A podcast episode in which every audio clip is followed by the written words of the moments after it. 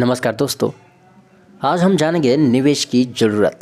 तो दोस्तों, कोई निवेश क्यों करे, इस सवाल का जवाब देने से पहले ये समझते हैं कि अगर निवेश नहीं करेंगे तो क्या हो सकता है।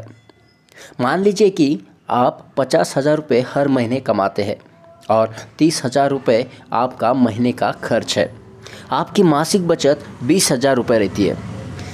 इस उदाहरण को आसान रखने के लिए अभी इसमें इनकम टैक्स को नहीं जोड़ेंगे। अब ये मान लीजिए कि आपकी कंपनी कर्मचारियों का बहुत ख्याल रखती है और हर साल तनख्वाह 10% बढ़ाती है। जीवन यापन खर्च कॉस्ट ऑफ लिविंग हर साल 8% से बढ़ता है। आप 30 साल के हैं और 50 पर रिटायर होना चाहते हैं, तो कमाने के लिए आपके पास 20 साल है। रिटायरमेंट के बाद आप किसी भी तरह का काम नहीं करेंगे, आपके खर्च नहीं बदलेंगे। हर महीने जो आप 20,000 बचाते हैं वो कैश या नकद के रूप में आपके पास रहता है।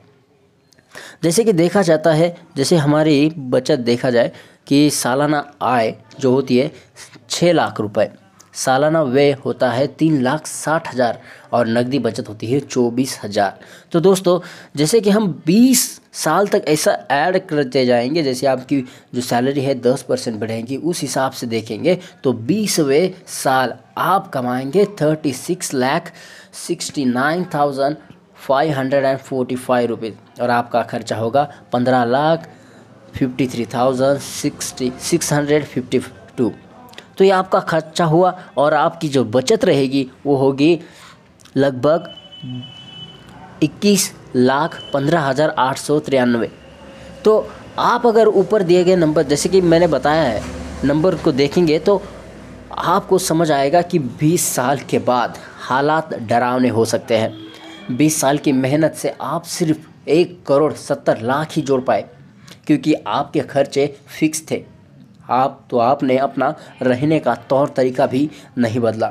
शायद आपने कई आकांक्षाओं जैसे बड़ी गाड़ी, बड़ा घर, घूमना फिरना को दबा दिया।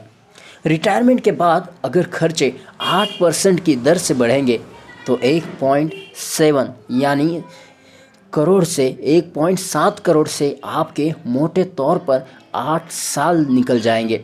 और उसके बाद क्या करेंगे, यह आप सोच लें। क्या करेंगे आप 8 साल के बाद, जब पूरी सेविंग निकल जाएगी? ज़िंदगी की गाड़ी कैसे चलेगी? क्या कोई तरीका है जिससे 20 साल में 1.7 करोड़ से कहीं ज़्यादा रकम जोड़ी जा सके? उदाहरण स्थिति को थोड़े बदलाव के साथ देखते हैं। मान लीजिए कि आपने 20,000 नकद के रूप में नहीं रखा, बल्कि इसे निवेश किया एक ऐसे विकल्प में जो 12% हर साल रिटर्न देता है। उदाहरण के तौर पर पहले साल में आपने बचाए 2,40,000, जिसे आपने 12% की दर पर निवेश किया 20 साल के लिए, और ये रुपए 20 साल में हो जाएंगे 20 लाख, यानी 20,67,063। तो दोस्तों, जैसे कि हम देखते हैं 12% की दर से पर विकल्प में अगर हम निवेश करते हैं तो हमें 20 साल के बाद हमें मिलते हैं 21,15,893।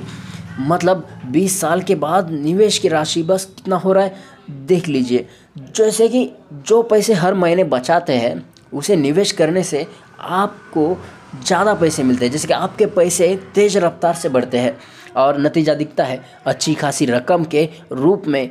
चार्ट में देखिए, जैसे कि हम चार्ट बनाते हैं इस तरीके से, तो 20 साल के बाद आपके पास पहले की तुलना में 1.67 करोड़ के बजाय 4.26 करोड़ जुड़ जाएंगे। तो 2.4 गुना, मतलब 2.4 गुना पैसा बढ़ता है।